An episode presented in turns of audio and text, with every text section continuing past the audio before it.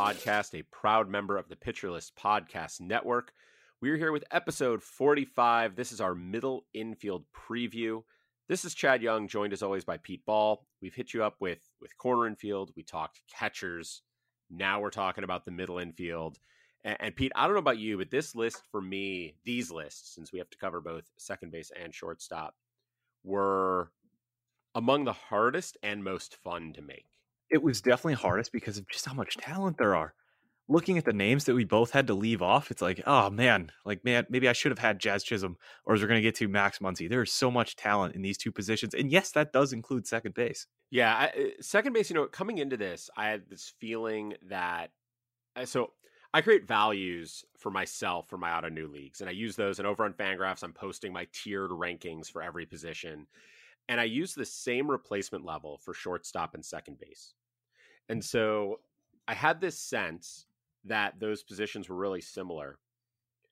And then once I got into these top tens, they're not. I mean, they are, but they're not. Like the shortstop at the top is just so strong right now. And second base, I think the reason they end up at the same replacement level is because like my 10 through 20 at second base is still interesting to me. Yeah. At shortstop, it falls off a little bit, but it only falls off because the top 10 are just so good. So, so good. Yeah. And, and then even within that top 10, the top three are you know, I mean, they're all a case for for 1.1 in drafts. So it really does make for for an interesting discussion. And Chad, I have to say, with this being our 45th episode, you know what that means? It is our Pedro Martinez episode. yeah, I don't know. I don't know if there's any great Cleveland athletes with 45. I'll have to look that up. But the, the Pedro episode, that's a pretty good one. That you know, back in back in my my 20s, my younger days, I used to go to Vegas a lot and would play craps with some friends. And I've got a group of friends who every time we would play craps would call out jersey numbers for whatever we needed. You needed a six, that was Larry Legend, right? You need a 33. If you, you know, I, I, don't I don't remember a 45. 45 might have been Pedro. I'm trying to remember. There were, there were some Boston guys that got called out. But yeah, it was just like you'd you'd be like, "Oh, we need a we need a 5. 23, LeBron. Call out LeBron." So that was our that that was our way of trying to get the numbers we needed to come up. Which that's a that's a sports you know, fan's way of doing sometimes. it. Sometimes, yeah, that's right. Yeah, I, we also got to give a shout out to Bob Gibson, of course. Right? I mean, I, I I'd take Pedro. That's my Boston blood, but yeah, plenty of plenty of good 45s out there. We didn't keep this tradition alive. I feel like it's definitely stolen from some podcasts. There's got to be another podcast that does this, but we're gonna get to a point where we can't do this. You know, like once we get to episode yeah. like 100. So gotta gotta ride the juices when we think of it. Yeah, I feel like we like missed the window because we're already at like our 45. It's like 1 through 40 are the ones that are right that are most interesting. So, yeah, it's going to quickly become football numbers for a while, I think. I guess so. All right, let's dive right into the, the, the rankings. We'll start with our top 10 second baseman. A quick note, a couple of reminders actually first. So, we're looking at these. These are top 10 lists for keeper leagues. We're assuming a five by five league. We are assuming a decent number of keepers 8, 10, 12, something like that. Enough that it's worth moving people up your list because a guy you take late might actually be a keeper. In this case, because we're looking at players at any position where they're eligible, there's some overlap between these lists. The number one second baseman on our list, on both of our lists, also appears on our shortstop list. We'll get to that later, but just the way it works when guys qualify at multiple positions. So, with that, Pete's top 10 second baseman. Here we go. Trea Turner, Brandon Lowe. I'm going to get this right. I, I, oh, I, there's too many lows and lows, and I, yeah. And another Turner. one coming. yeah, and there's another one coming. Trea Turner, Brandon Lowe, Ozzie Albies, Marcus Semien, Ketel Marte, Jose Altuve, Jorge Polanco, Javy Baez, Jake Cronenworth, and Jonathan India are his top 10. My top 10 our our top four are the same, but in a different order. I have Turner, Albies, Lowe, and Semien. So we flipped Albies and Lowe. Then after that, I've got Altuve, Polanco, Marte, India. And my last two are different from guys you have. I have Whit Merrifield and Jazz Chisholm as my last two. The differences between our lists, other than some of the ordering, like I said, I've got Merrifield and Chisholm. You've got Baez and Cronenworth. You've got them at 8 9. I've got those two at 9 10. And I think the place I want to start here is I never really considered you a Javy Baez fan per se, but you've got him up there at number eight on your list. I left him off my list completely. I imagine that if you, if our listeners out there looked for keeper rankings for five by five leagues, we might be the two low men on Javy Baez, but you're higher than me, so I'm going to make you talk about him. Why? why sure. How did he make your list, and why isn't he even higher? Yeah, that's fair. Well, first of all, he's coming off his best baseball, right? As a Met, he was terrific for them. Hit 300. There's no way he's going to be able to keep up that BABIP. Um, but he is a high BABIP guy. I mean, that's what drives his value, right? Like Javy Baez's value comes from the fact that he can hit for a high BABIP, and he has a ridiculous home run to fly ball ratio because his average home run distance is huge. So that actually works out for him pretty well that he went to Detroit. I don't think there's a lot of hitters that go to Detroit and you think this is good news. And I'm not necessarily saying it's good news for Baez but he's not going to be as affected as other guys that go to Detroit because I think the more spacious park will help him keep a high BABIP. I also think uh, his average home run distance is so high; those fences that are further back aren't really going to matter as much for him. Like he, sh- he should still be able to give some some decent home run pop. I also don't think the stolen bases are going anywhere with Baez. Totally dynamic player, so you know, eh, could he give us another 30 20 season? I think that's still within his, obviously, still within his range of potential outcomes. So I, I still like Baez a little bit. I'm never going to draft him. So I, I, guess I shouldn't say I like him because even with at eight, like you said, we're still pretty low on him as a whole. You just like him compared to me. Exactly. that's really all Which is. is not saying much. No. Yeah. I, I mean, I look at Baez and like, yes, he can't, he's coming off some of his best ball from a, a surface perspective. 2021 for a guy who has a well earned reputation as a free swinger. 2021 was his highest career O swing. It was his second highest career Z swing. So it, I mean, he he swung the bat as much as he ever has, if not more. And the the biggest chunk of those gains came on pitches outside the zone, which is you know not what you want his contact rate was a career low. So he is he is taking more bad swings and making less contact than ever. Now, I don't know. That doesn't that doesn't seem great to me, and so I, it it causes me some real concern about how he's going to continue to develop. Like, and I guess develop might be the wrong word. It's more about how does he progress or decline. He had a career high swinging strike rate. I just there's just a lot here that looks real ugly to me in the areas I mm. was already most concerned about with him.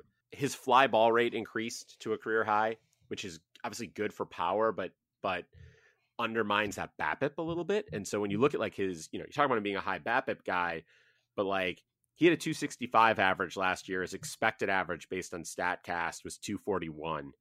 His slugging was 494. Expected slugging was 455. His WOBA was 344. Expected WOBA was 324. Like his batted balls were did not support what he did. And now none of those things are predictive. So I want to be clear like I'm not saying like oh now we know what he's going to do next year, but they do tell us that like it's not like he had carried that high BABIP or uh, or his high home run per fly ball rate because he was hitting the ball so well. Like that's not what drove those things, which means that there is at least some risk and I think there's probably pretty significant risk that those things regress.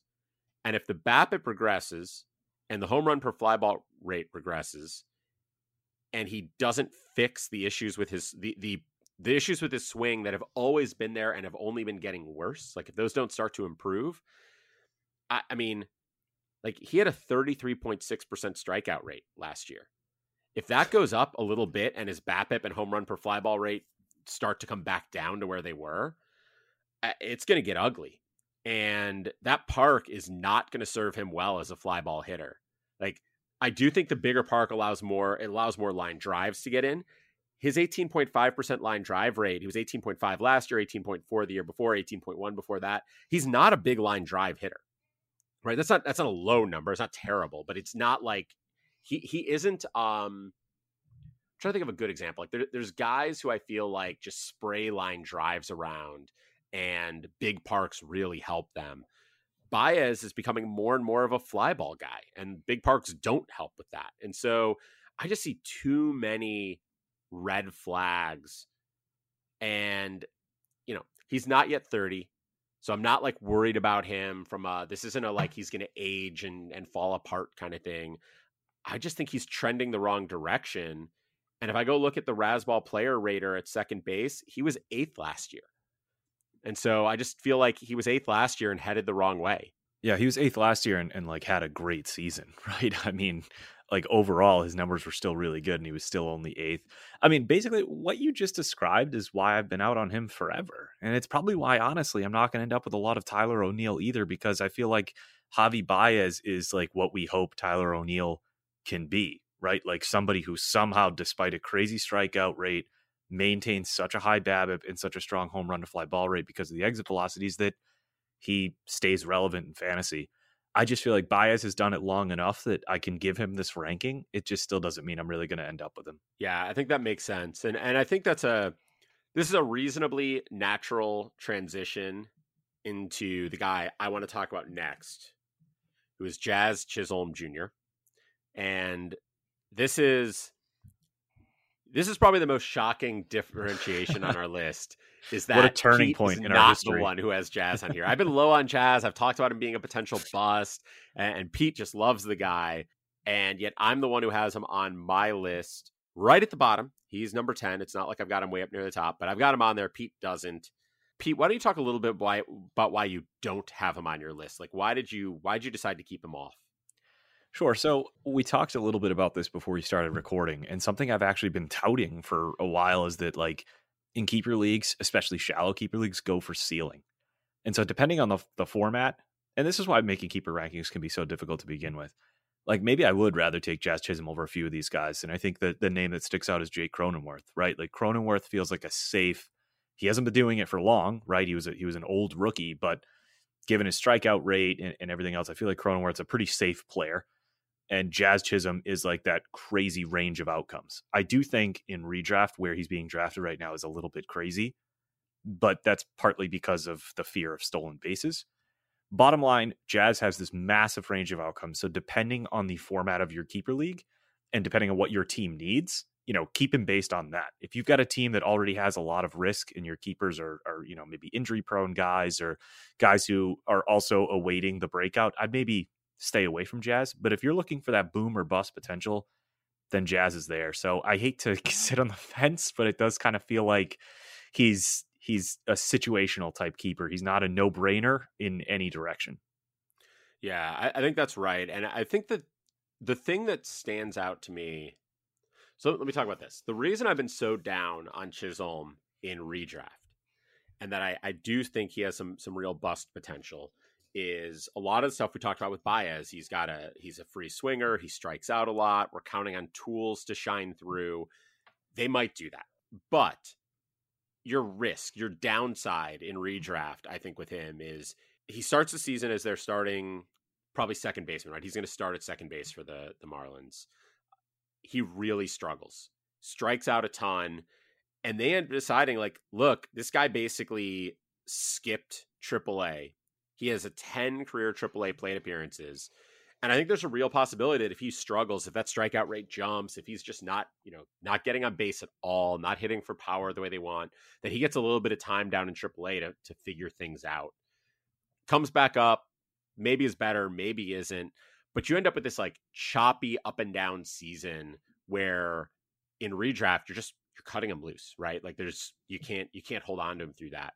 Whereas the upside is 2020, maybe 25 25, like something around there.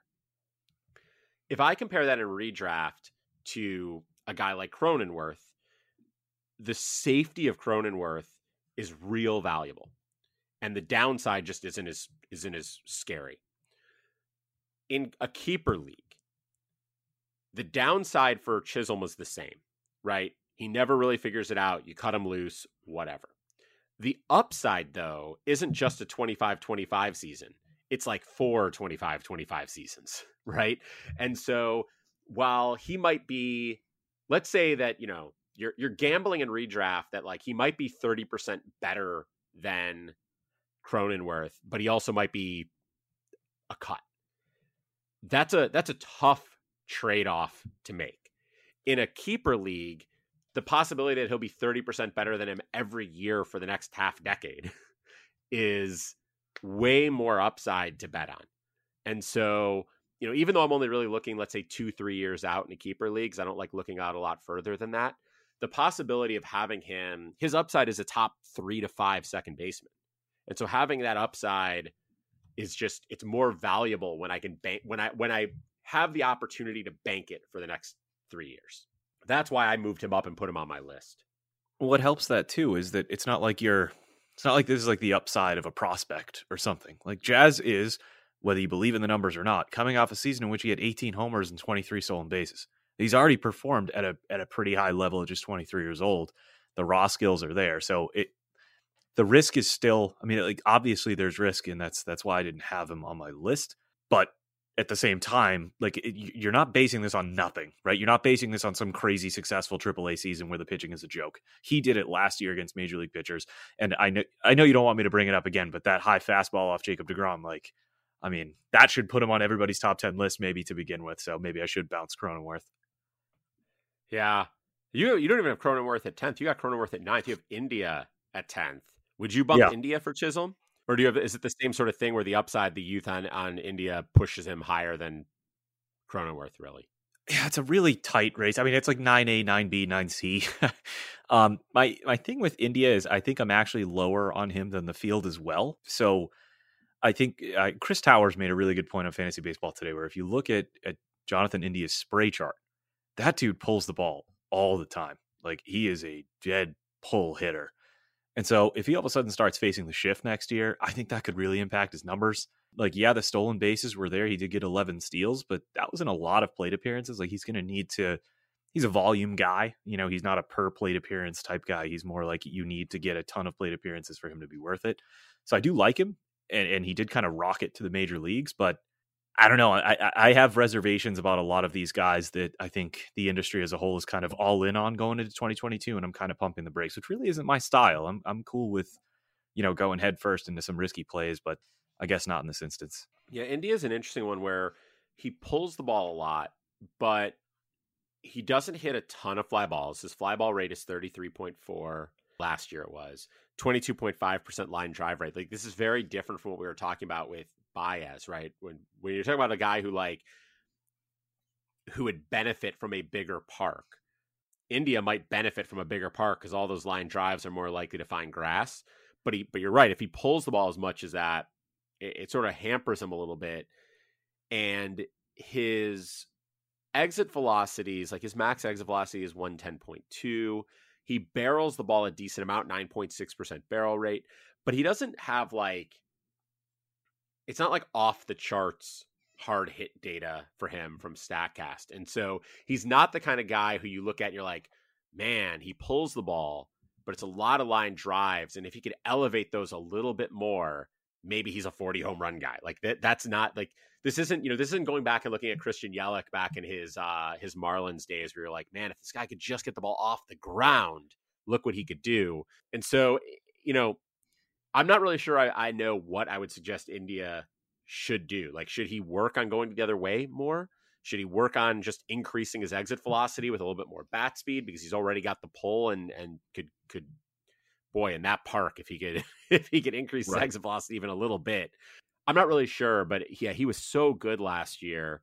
And I'm actually in, in one of my Ottoneu leagues currently negotiating a trade where I would be giving up a $17 Brandon Lowe I would be getting a $12 Jonathan India and a second piece to be determined. And the big debate right now is just how big is that gap? Like I save $5 and then I get what? But I think it's going to be a pretty meaningful piece I get back, which I think goes to to speak a little bit about the the gap in my mind in, in the top probably 3 at second base from the rest of this list. Our top three, again, we both have Turner first, and then you have Lowe, Albies. I have Albies, Lowe. We both have Semien fourth. I think because of age and park, I feel like there's a little bit more of a gap between three and four than I might have previously. Bingo. Um, yeah.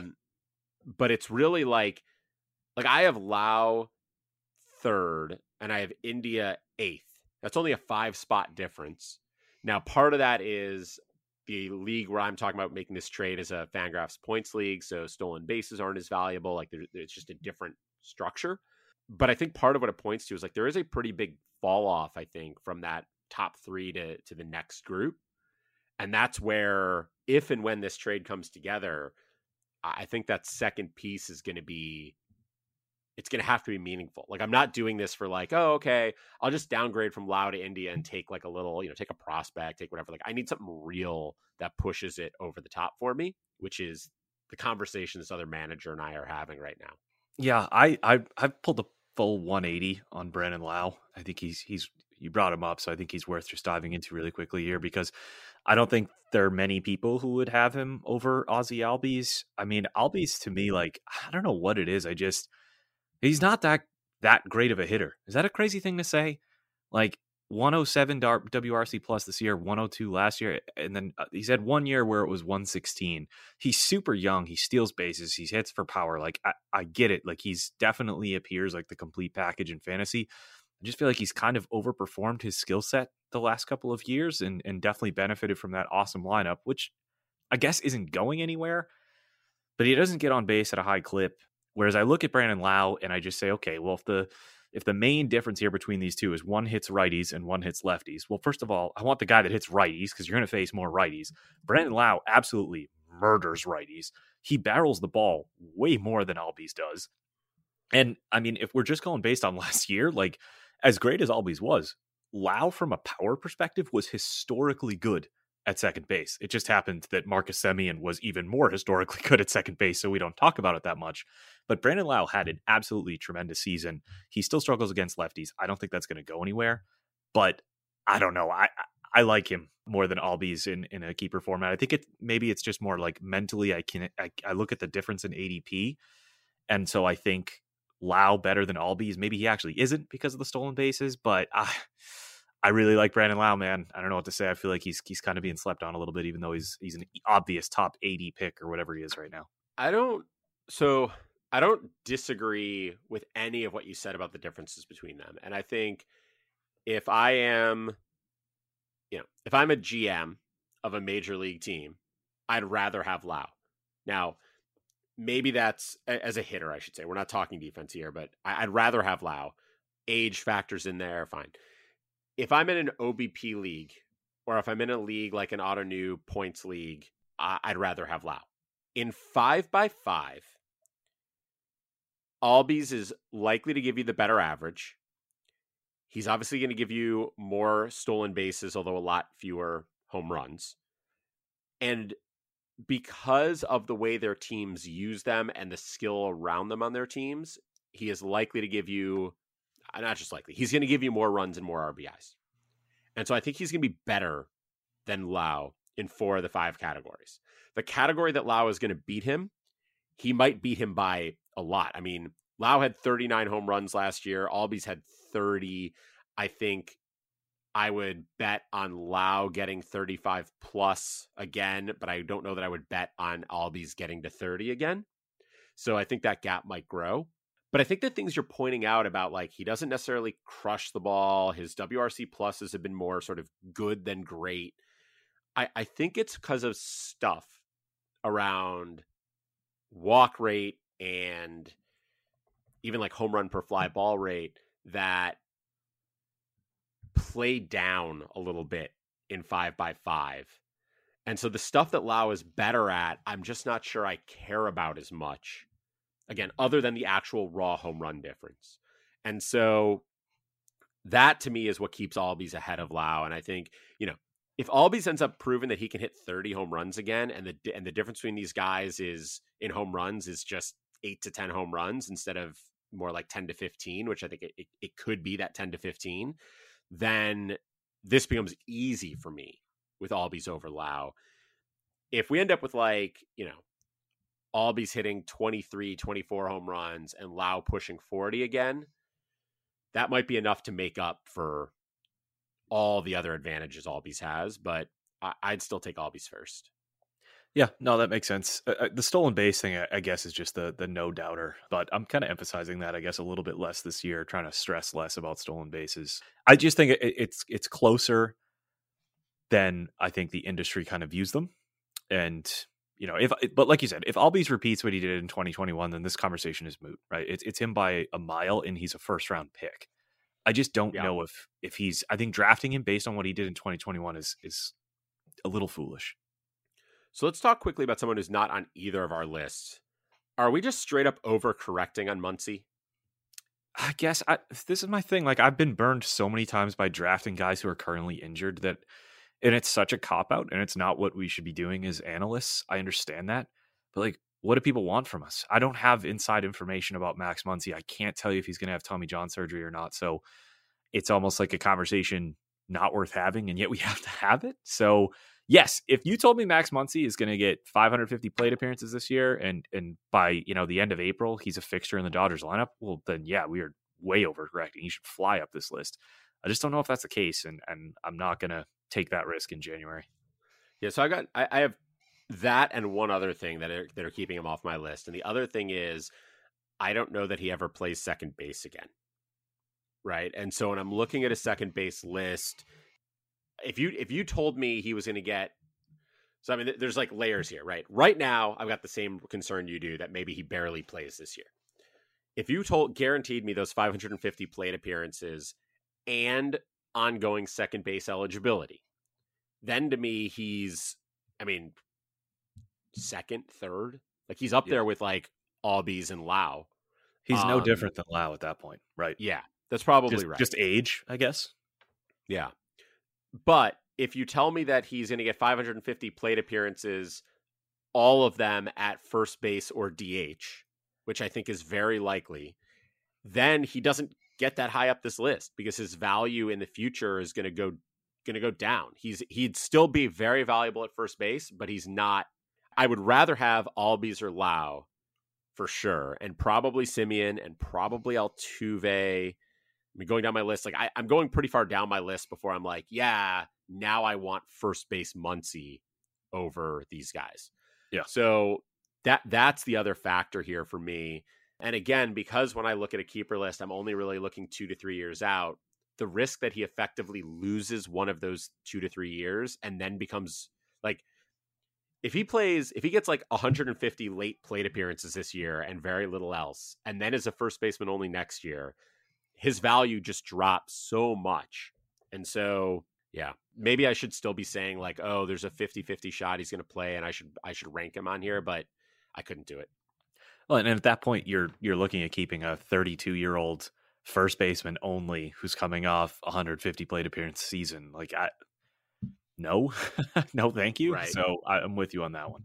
So let's talk a little bit about some guys who aren't on the list besides Muncy throw some names out there, of some guys that I think are sort of sleepers and flyers, late picks, but not necessarily prospects. Ty France has a little bit of the Muncy issue where I think he probably won't be a second baseman after this year. And so that kept me from moving him too far up. He also is maybe more of a real life player than a fantasy player, right? Like last year, he, he got a full season, 650 plate appearances, but just the 18 stolen base or the not stolen bases, the 18 home runs, no stolen bases. The lineup around him is going to hopefully get better this year, but still just 85 runs, 73 RBIs. Like he just doesn't really fill up the categories for you. His strongest category is average, and that's also the most fickle. And so I have a hard time moving him up, but I think that there could be more power in that profile. I like France. I think you get him late. He, he's real mm. interesting. Luis Urias, who I feel like I've been waiting on him forever. And last year, like I feel like people have been waiting on him a long time. There was so much hype around him. And then he was legitimately excellent last year. And I feel like no one's talking about him. he had 23 home runs, five stolen bases, 77 runs, and 75 RBIs in just a hundred or just 570 plate appearances. He had a 249 average, which isn't great, but he had a 280 BABIP, and I think he's going to be a higher BABIP guy than that going forward. I don't know. I mean, like to me, he looks like a a pretty good bet for 20 home runs, five stolen bases, a decent average, and plenty of runs and RBIs. And yet, I, you know, he doesn't belong on this top 10 list by any means, but I feel like he's not getting nearly enough hype. He was on my sleeper list too. I, I think the Brewers lineup is also going to be better next year. He's going to get more consistent plate appearances. I mean, he got up over 500, like you said, but I think he's now a fixture. So I, I, I also had him on my list. Like I said, I'm, I'm in on Urias.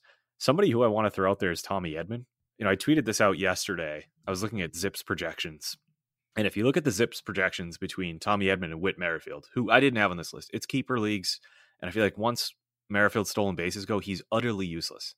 But if you look at the Zips projections for these two guys, they're almost identical, right? Like Edman down by three runs, but up by two home runs. Their RBI are essentially the same. Stolen bases essentially the same, and the difference in average is is a eight thousandths of a percentage point. So of a decimal. Uh, their difference in ADP is over 50 picks in redraft right now. And so I know we're talking keeper leagues, but that should actually make you like Edman even more. He's way younger than Merrifield. So if you're looking, if you really like Whit Merrifield, if that's your cup of tea, well, I think we have a new one emerging in St. Louis and he's young. So Edman was a guy who really almost made my list, but I wanted to put India on there. Does is there concern about Edman having a job? And and so maybe maybe the question here, and maybe this is a nice segue from sleepers and late picks into prospects, but Nolan Gorman is coming. And he is they they moved him to second base. They seem to believe he is the second baseman of the future. Uh, maybe uh, like there there are some question marks around that infield because like Paul DeJong was not good last year. Edmundo Sosa, not very exciting. Like these are your other shortstop options. And it's like maybe maybe Edman slides over, but man, I don't know how confident I am that he doesn't find himself in like if Gorman comes and takes that job, what does Edman do? Yeah, I mean, I I'd be more concerned if I was one of those other guys you named, be it DeJong or Sosa. Um, Edman's shown a lot of flexibility. He can play the outfield, can play third, can play shortstop. He's been their leadoff hitter. They almost gave him 700 plate appearances last year, and to his credit, he performed pretty well. Switch hitter, like I, I think he's safe.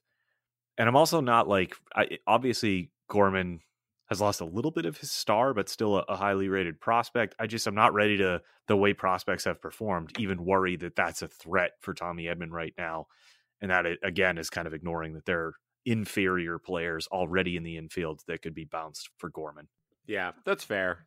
And I think Gorman, since we're talking prospects, I mean Gorman last year had a just a 106 WRC plus in AAA, but a 129 in AA. It's really, really good in about 195 plate appearances in Double A after after not doing anything in 2020 because of the the lack of a minor league season, and I, I would say held his own more than held his own. I mean, a 106 WRC plus is more than holding your own in Triple A at age 21. I think he starts this year in Triple A, but I think he could make his way up pretty soon. He's got real, real fun power, especially if he sticks at second base. And that's sort of his that's going to be his calling card right he had he had 25 home runs last year, which doesn't seem like a ton until you realize that he only had 523 plate appearances. So there there is a there's a real big power bat in here. He's been hitting for a high average in the minors, but it's always hard to know how well it's going to translate. He is you know, he stole seven bases last year, so like he's got a little bit of speed, but I don't think that's going to be a real big part of his game. I think the the big thing you're looking at with Gorman for me is a a big power bat who gets on base and therefore might be hitting in and around guys like Goldschmidt, O'Neill, Arenado, Carlson, which will give him plenty of opportunities to score and drive in runs.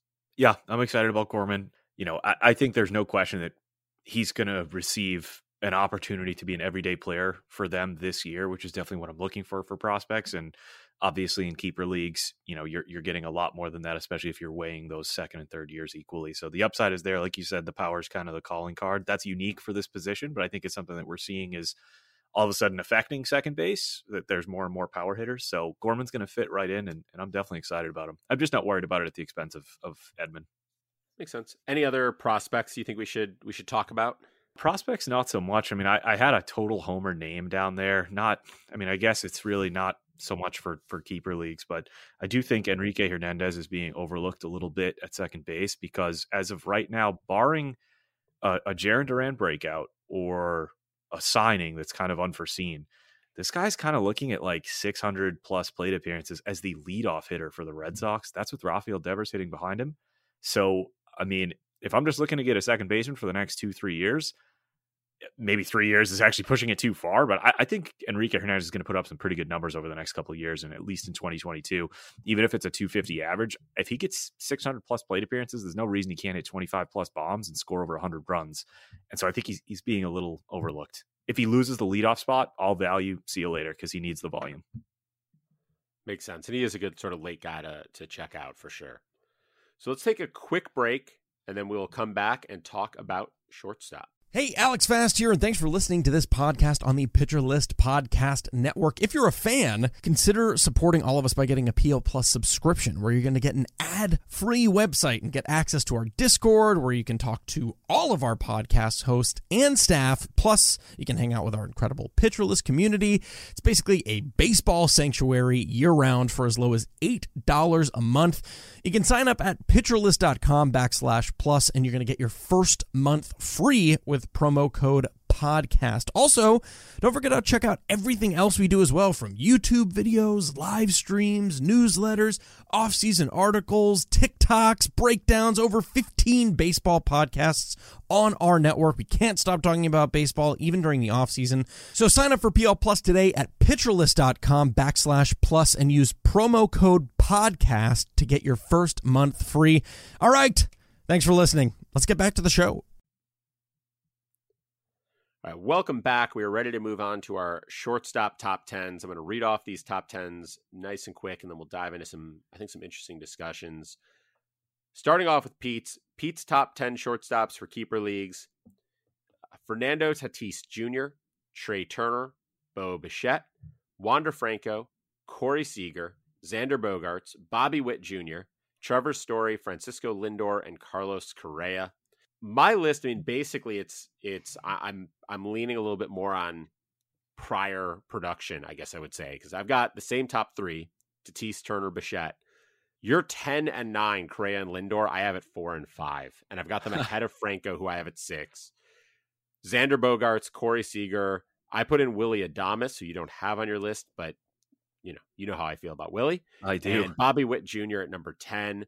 The differences between our list, the guys that you have see, I think I have Adames and you have Story. Other than that, we have the same nine players. We just have them in a different order.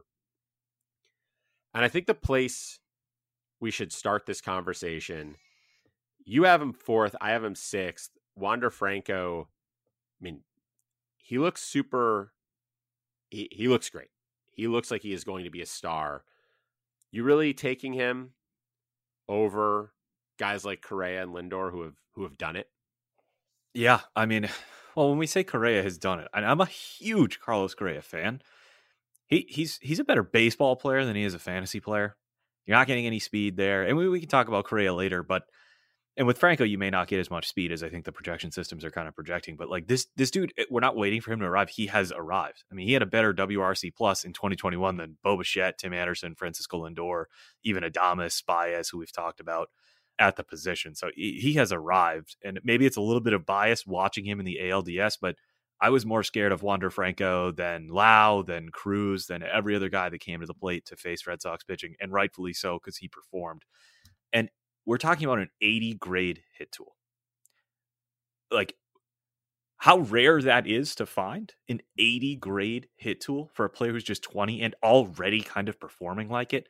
I think we've seen that with prospects, especially ones this young, like the power will come, right? Like that, that, that will come. So I, I don't, I, I was tempted to put Franco even higher because we're talking keeper leagues. It's just that top three is so solid and so good that I couldn't rationalize it. But I am in on Franco over the rest of the field, even guys who have performed at a high level in the past.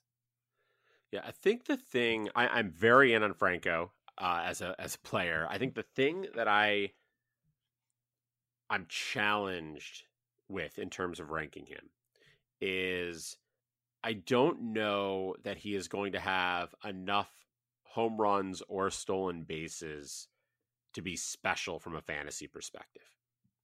Right? I think like if he if you told me he was going to get 18 home runs and 8 stolen bases, like that doesn't sound like an it doesn't sound wrong to me. And that'll come with a high average, I think. It'll come with a decent number of runs and RBIs because he's going to get on base and hit probably at the top of that lineup. But I don't I don't know that he has like I don't know. If I go look at like let's use Lindor as an example because I think he might be the harder sell given how much he he struggled last year. But like if you told me that Lindor had twice as many stolen bases and 50% more home runs than Franco, like Franco going 18 and 8 while Lindor goes 27 and 16 doesn't seem off to me.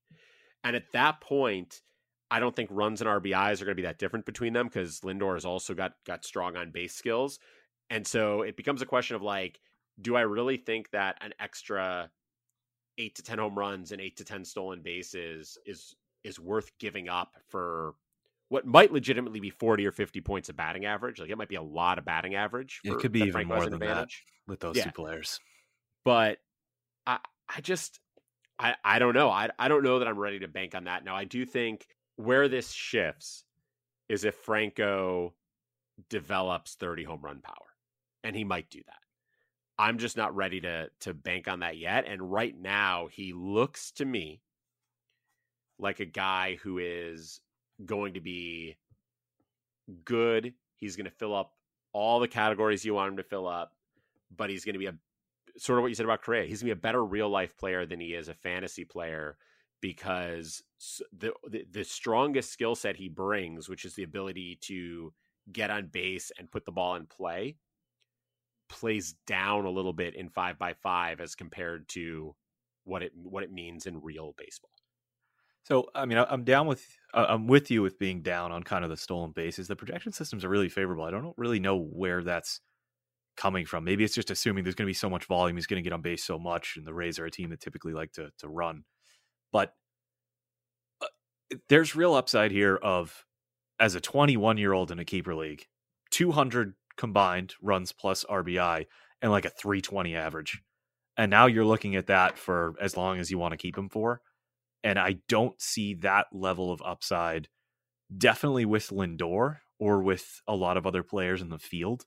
Lindor kind of worries me if we want to open up that door to, to, to break him down.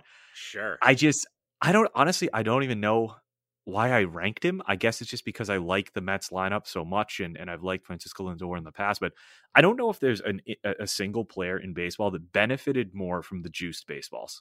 It was it was like glaringly obvious. I mean, he he was not projected to be some big power hitter and out of nowhere, from 2017 to 2019, he's hitting over 30 homers in each of those. And that was when the juice ball was at its worst, despite barrel rates of 7.1%, 9.5%, and 7.5%, respectively. And unless we go back to the juice balls, I just, I don't know if Lindor can reach that 30 homer plateau. Like, I, I, maybe I'm against the field here. I think Juan Franco is going to hit more homers than Francisco Lindor this year, let alone going forward in keeper leagues. I tweeted out a while ago home runs or at bats per home run for shortstops over the last three years. Now, going over the last three years extends it back to 2019 when we were still dealing with the juice balls.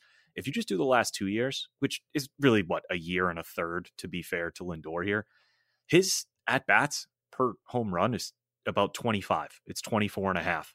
Freddy Galvis had a better at bats per home run ratio than Francisco Lindor. He's not even close to someone like Javy Baez, who's 18.5. So I worry about the power there with Lindor, and I'm not sure he's going to steal that many bases. So I, am a little bit hesitant on Frankie. Yeah, Wander hitting more home runs than than than Lindor would would surprise me. Like, yes, he did benefit, but like his biggest home run years were not the 2019 rabbit ball years 2018 and 2017 where he had 38 and 33 he came back with 32 in 2019 uh, you know he projects as anywhere from 25 to 30 and like i just don't see i don't see that from franco yet. Now he may he may develop faster than i'm than i'm expecting for sure.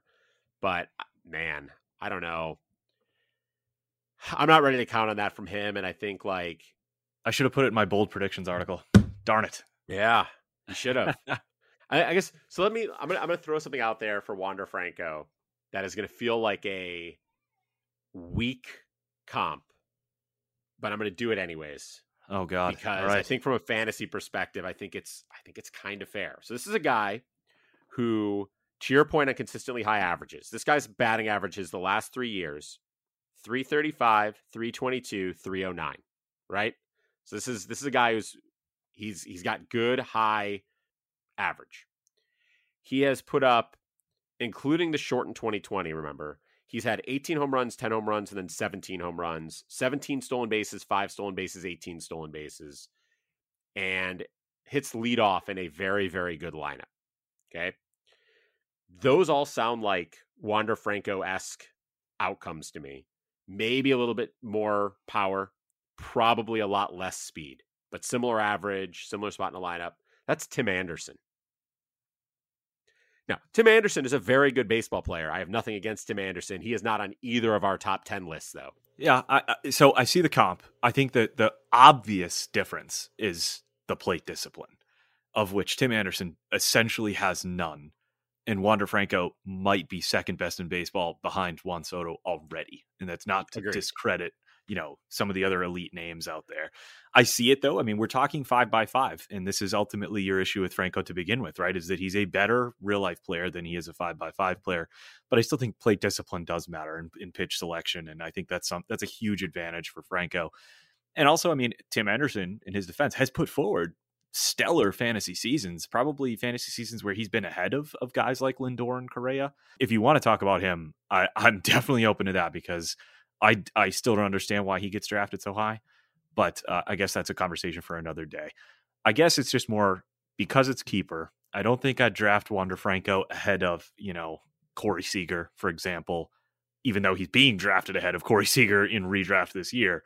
Right. But if if I could lock up Wander Franco, I I, I think this the sky really is the limit. And I know that's not really a bold take, but it's how I feel about him. Yeah. I just, I like, I look at Anderson. Anderson was eighth on the player rater, Razzball player rater at shortstop last year. And that was with 17 home runs, 18 stolen bases, 309 average, 94 runs. He only had 61 RBI. And so there's a big question here where if Franco leads off, he may have similar run and RBI totals. If he hits more like second or third, then those RBI totals will go up quite a bit. But if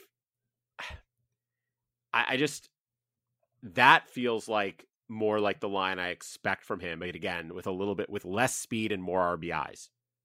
And that's where boy, I just I don't know. I don't know if I don't know if and when he finds enough power to jump to another level beyond that because that's what's going to take him to the next level, right? Is is that plate discipline, that pitch selection, that ability to wait for his pitch paying off with 30 home runs instead of 20 is where Franco has the opportunity to to do to become an elite fantasy player. But otherwise, yeah, I don't know. I think like if he's getting 20 home runs and less than 10 stolen bases, like I said, 18 and 8 or something, I just that's like that's that's a that's a poor man's Tim Anderson. Yeah. And, and I I don't think that's an unreasonable expectation for him. I have him well above Anderson because I think Anderson like that, you know, Anderson getting close to a 2020 season. He's gotten one 2020 season in his career. He's gotten close multiple other times. Like seems very likely he'll be close to 2020 whereas Franco could be 30 and 10 with a with a more bankable batting average and more RBIs. So like I I'm not I want to be very clear to anyone out there who right now is like, I can't believe you think Wander Franco isn't as good as Tim Anderson. Like, I think Wander, I would rather have Wander Franco than Tim Anderson. I just think that is a, from a statistical perspective, not how they get to those stats, not like there's there's an interesting comparison there that I don't know that Wander Franco comes out on top of. Yeah, it's definitely it's worth reminding the listeners that you have Wander Franco sixth. So like Chad is Chad is in Right. on Wander Franco. Um I get I I guess I'm, I'm talking myself in circles, but when the hit tool is so good and the player is so young, I just have confidence that the power is going to develop. He's going to fill into that body more. He's going to be working out more. Like at the exit velocities will be there because the the tools that are hard to teach, impossible to teach, are there, and they're so there with this player that I I, I have a hard time believing that power is not going to follow. Now, will it in 2022? That's ultimately what you've been asking, and I think it's a fair question, and, and that's what I'd be weighing the most in a keeper league is what are you going to do for me as soon as possible. But in terms of future value, nobody else in this list really comes that close to him, in my opinion. And then the last thing is like I I wouldn't be surprised if this guy hits 330 this year. So I, I think he separates himself from the pack. Maybe not Tim Anderson so much, given the averages that Yeah. he puts forward, but from the rest of the field in terms of batting average, I I think we can overlook batting average quite often, and he could really separate himself in that particular category. Yeah, Anderson is definitely unique from a batting average perspective, and, and Wander could be in that that category for sure. Talk about Wander Franco. We've talked about Francisco Lindor a bit. Guy you've got seventh on your list. I have tenth. Has yet to face a major league pitcher. I'm usually the one who's like, Pete, you're way too early on Bobby Witt Jr. Why is he on your list? But he's on my list too. So what is it about this guy that like, what that has you putting him seventh when he's still yet to see a major league pitcher? I th- I really thought it was a typo when I saw your list and saw that he was on there. So I just want to want to start with that. um, I had a really hard time putting him above Trevor Story, and if I made this list ten times over the course of a month, maybe five times I have Story ahead of him, and five times I have Witt ahead of him. We can dive into Story later if we want, but he just murdered Double A and Triple A pitching, and Triple A pitching was really bad, but the big thing for him was that he also cut down on his strikeout rate, and that was the most concerning thing in the early going for Bobby Witt Jr. Kind of like it was for Marco Luciano, where it's like, whoa, this guy's striking out a lot. Like, what's going on here? And it doesn't get any easier when you get to the major leagues. But something that's exciting about Bobby Witt, particularly as it relates to speed, right, is that er, or Steamer, I should say, projects him for 18 stolen bases, and he did have 29 stolen bags in just 123 minor league games. And the Royals are a team that'll let you run, right? I mean, look at Alberto Mondesi, look at Whit Merrifield. I mean, they will let you run if you have the speed. So all of a sudden, we're talking about this guy who's definitely going to get called up. I thought he was going to get called up before the end of last season, but Nicky Lopez all of a sudden started performing like Willie Mays. But 60 grade speed, excellent hit tool, all the pedigree. He he has nothing left to prove in the minor leagues. It's hard not to get excited, and I have questions about the guys that follow him on this list. So he ended up for keeper leagues being my seventh shortstop. Yeah, I mean, I think you look, you mentioned the 60 grade speed. He also has a 70 grade raw power, 60 grade game power. The hit tool's a 50, which is like good enough, right? It's not great, but it's certainly good enough, especially with those those other raw skills. And those, by the way, those are his sort of potential, his future, not his current grades. But yeah, you mentioned the the 29 stolen bases last year. He also hit 33 home runs in those 123 games. Ridiculous. Uh, he had 99 runs and 97 RBIs. Like it's double A and triple A. It is not the same as major leagues. Like it, it'll get harder. And Kauffman is not a great place for a power hitter, but he hits a lot of line drives. He pushes the ball all over the park. Like, ah, man, I he could put up. I think he could put up big, big numbers. And so, to me, here here's the here's where I'll put a, a, a statement on the ground. I don't think there is a very good chance that Bobby Witt is better than Wander Franco as a baseball player. Like I don't think there's any point in the next five years where we're like, man, who has the better player, the Royals or the Rays? I think it'll be the Rays. I think Witt is more likely than Franco to push himself into the Tatis, Turner, Bichette tier.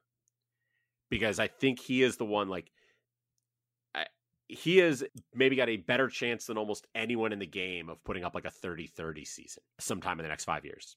You know, Tatis, Acuna, like there's other guys, right? I he's not I'm not I'm not saying he is my number 1 for that, but like if I look at the rest of this list, like he might do that. Wander Franco is never going to do that. He won't do it with a 330 average, but with a 280, 290 average, I don't see why not. So I am, I think his upside from a fantasy perspective is higher than Wander Franco's. I don't I don't know if I'd go that far, but I don't think it's far off.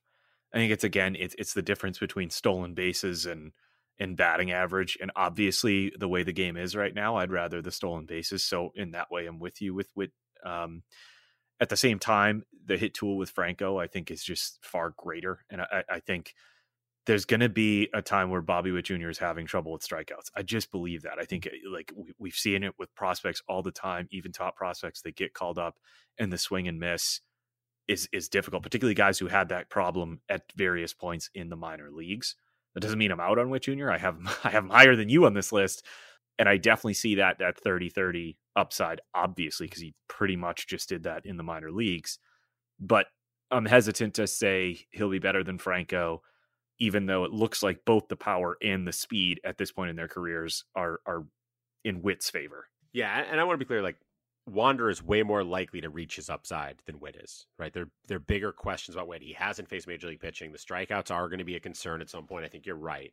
So this is a, which is why at no point did I consider putting Witt higher than Wander on my list, right? Like that, that isn't a, a thing here. It's despite the bigger risk, I think because of the greater upside, that's that's what gets what gets him onto tenth on my list.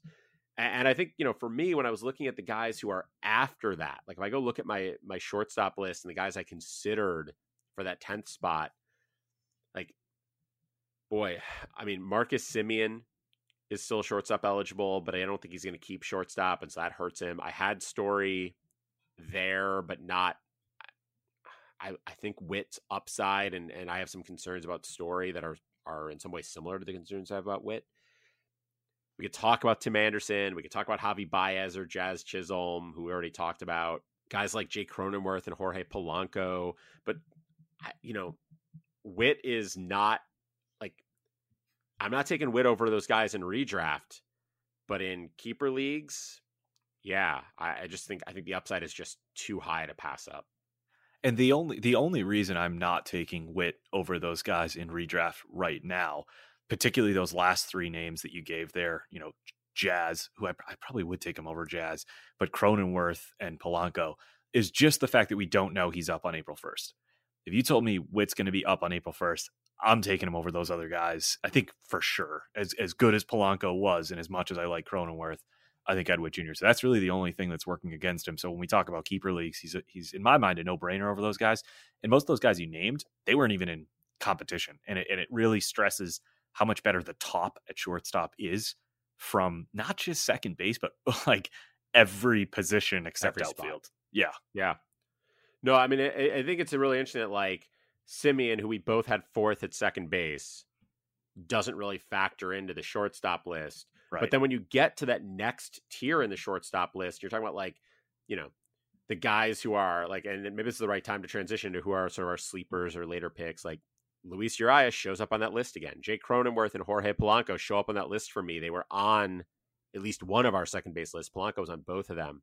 So there's a lot of similarities there. Eh, the other guys who I think show up for me at shortstop are are there's some sort of safe, uninteresting players like Dansby Swanson. There are some maybe high risk, high reward guys like Eugenio Suarez, although he probably won't stay at shortstop after this season. And then it gets a little bit, I don't know, you get into like Amed Rosario. Brandon Crawford actually probably should be higher up than I, I mentioned him just now. Not in the top 10, but he, he belongs in the conversation at least, good as he's been. Any other, any sort of interesting guys that we haven't talked about that you think need to, should be discussed?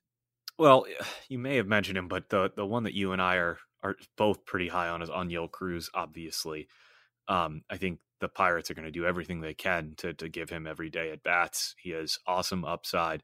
I mean, we talk about 30-30 potential with with Witt Jr. and obviously he's more likely to reach that than Oneil Cruz just based on on pedigree and, and what they've done in the minors. But Oneil Cruz, that's within his potential range of outcomes over the next three years is a 30-30 season. So if you miss out on the the speed power combination at shortstop, which it's almost hard to miss out on it. There are a lot of them. Oneil Cruz is, is definitely an option that we could get there. Yeah, I think 30 30 is a little aggressive for him. I don't think he's got I don't think he's got a 30 stolen base season in him, but I he's too big. Certainly the power, certainly the power.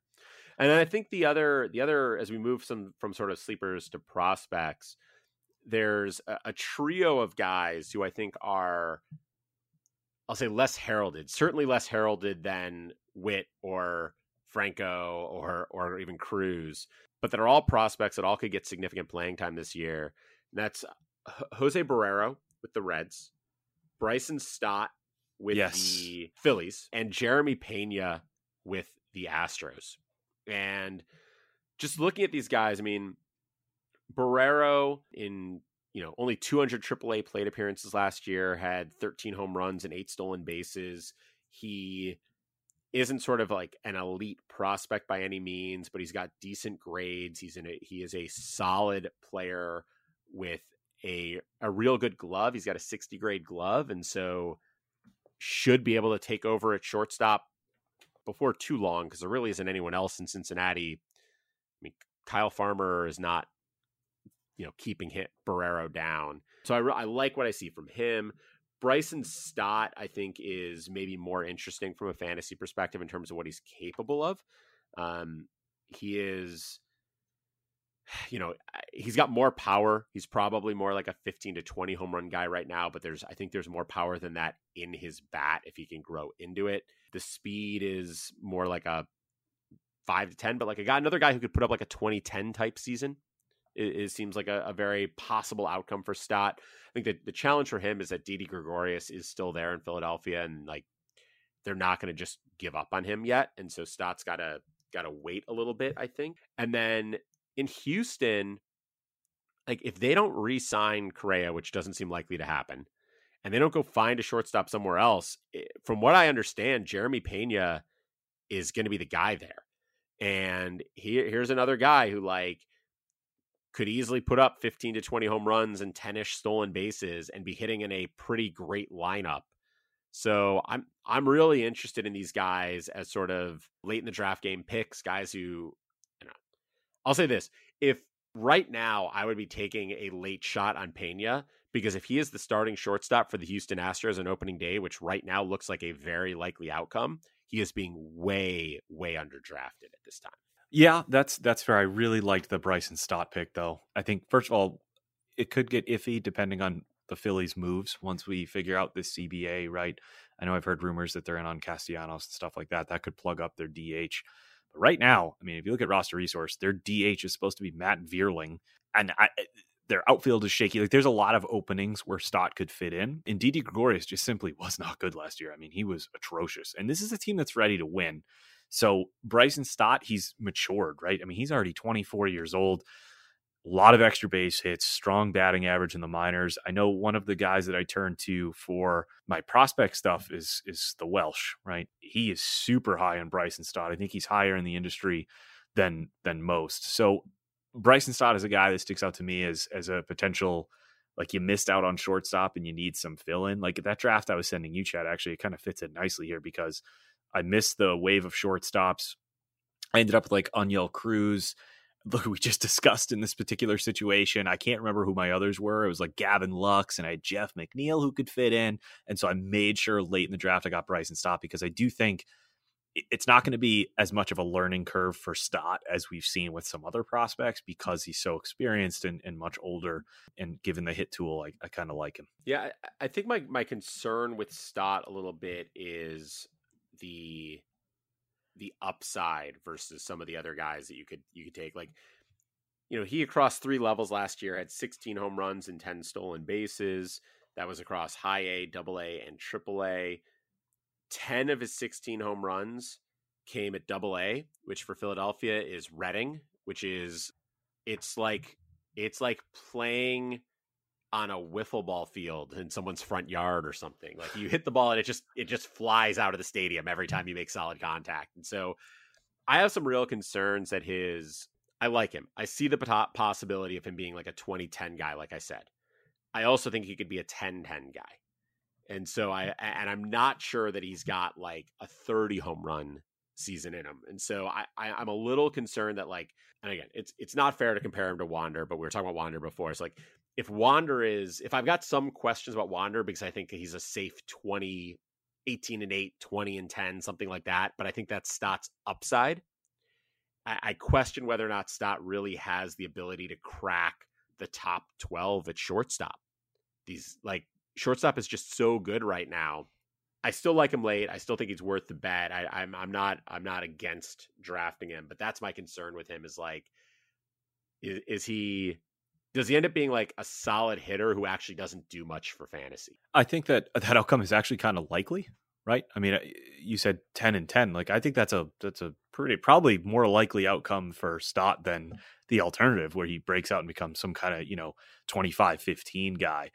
But I mean, I, I guess this is where we're, we're getting the conversation almost in like super deep keeper leagues or you're uncomfortable about the position and, and, you're looking for a late strike. I mean, right now, ADP 469, you're not paying anything for him, and the upside certainly is there. But I'm with you in that I don't I don't want to oversell the ceiling.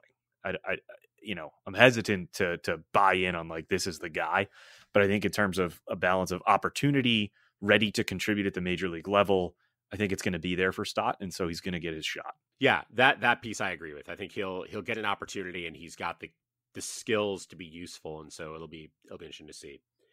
Any other shortstops we should talk about before we wrap up here? Well, we talked about Stott, and and I guess you know, did we have a full conversation about Tim Anderson? Because I'm willing to bet that we've let some managers, like I, I feel like we're talking keeper leagues, and we we like briefly mentioned this player was going to the third round of drafts, and we're like, yeah, he's not on my top ten either. So maybe we should dive into that a little bit before we move forward.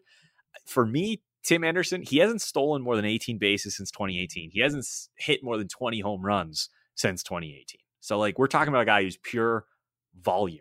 And like Javy Baez, he relies heavily on BABIP. But the difference is Javy Baez smokes the ball. That's why he's able to rely on BABIP. Tim Anderson does not hit the ball that hard, and he doesn't barrel the ball nearly as much as Javy Baez does.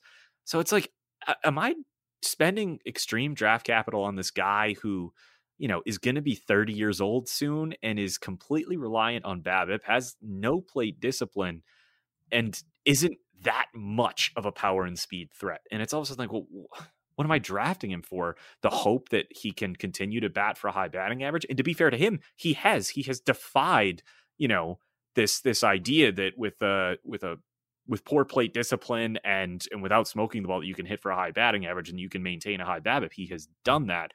I just as we've discussed now with several different players, be it Tyler O'Neill, be it Javy Baez. I'm not willing to continue to roll the dice in that. And the position is so deep, I don't feel like I have to. Yeah, I think the thing with Anderson that allows him to maintain such a high average is he hits a ton, a ton of line drives, right? And so he just he he puts the ball in play in ways that are difficult to field them. He and I haven't looked at the numbers lately, but he does a pretty good job of using all fields. So like last year 37.2% pull rate 35.7% to center 27.1% the other way not super different from his career numbers so he, he hits line drives he hits them everywhere he makes you defend the full field and then he's really really fast and like that combination will will get a guy on base an awful lot so I, I I buy the average. I don't think the average is going anywhere. I think the BABIP will continue to be high, and that'll that'll keep the average high. The challenges for him are, like you said, I you know, 2020 is something he might push, but I don't think he's likely to get. Although interestingly, if you look at his projections, like Steamer has him at 2319, Zips at 2019, ATC at 2119, the Bat at 2119. So like, you know, maybe he will be 2020. 2020 with a high average, he'll be he'll be really useful again.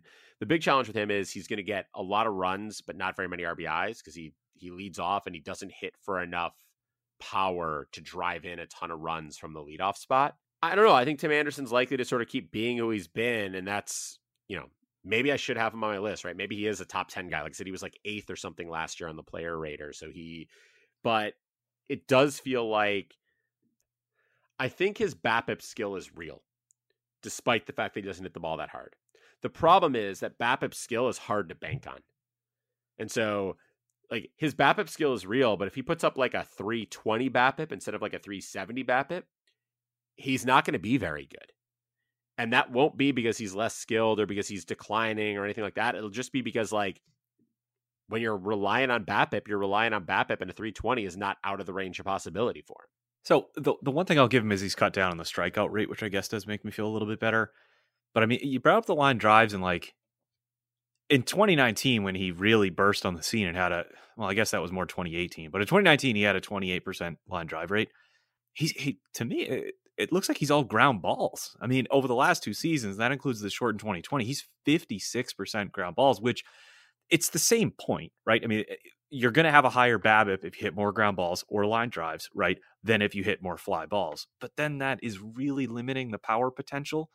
And so I see uh, an opportunity where the power could kind of like bottom out and he's not able to maintain such a high BABIP as he gets older. And I start to get concerned there. And I, I brought it up before at bats per home run, not to keep bringing up this weird stat, but I, I'm interested in it over the last three years because of how much the ball has changed. out of like all of these names, there's I'm not even going to list them all. Consider it every player that we've already listed and talked about, and then add in names like Gleyber Torres and and Freddy Galvis, who I brought up before, I guess, and Dansby Swanson and Brandon Crawford. Out of all these names, Tim Anderson ranked dead last since 2019 in home runs per plate appearance. I, that worries me. If something happens where he can't give me the volume, well, all of a sudden, like, what do I what do I have here? So yeah. I, I, worry about Tim Anderson. He there, there, was no chance he cracked my top ten. Yeah, and I think it's you know looking at line drive rate. So you you made me look a little deeper. Out of 114 guys who qualify for batting title over the last three years, so 2019 to 2021, 114 players, he is tied for 35th in line drive rate, which is good, but certainly not elite. He is third in ground ball rate.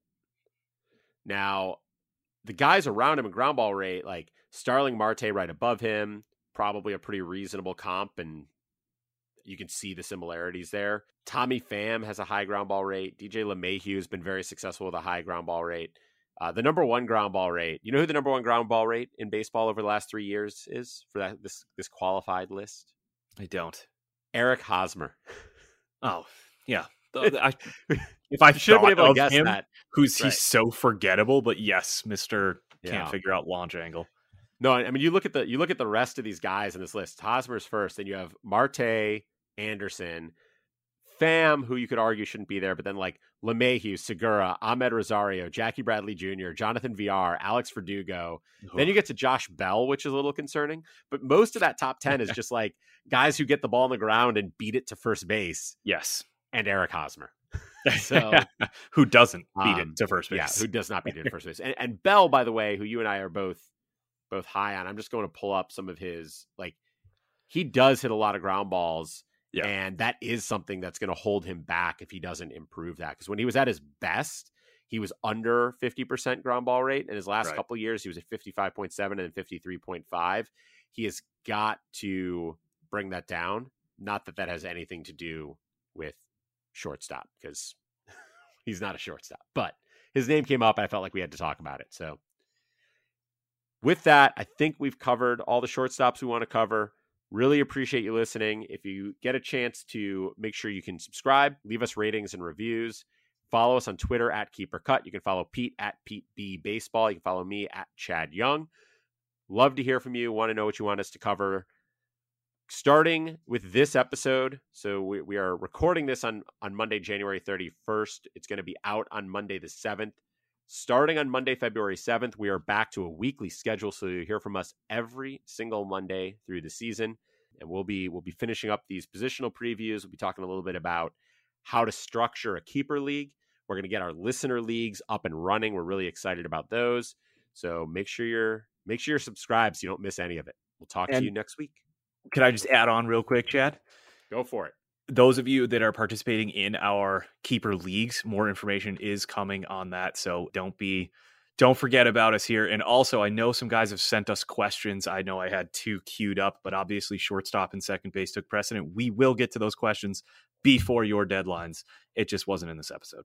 Yeah, we'll, we'll we will do another mailbag. Uh, February fifteenth is the Ottoneu keeper deadline, so we'll probably do another mailbag around then. I know I've got some other leagues that are going to be. I've heard of other leagues that have keeper deadlines around there, so I think that'll be another good opportunity to to do some mailbags. So maybe we'll we'll fit that in.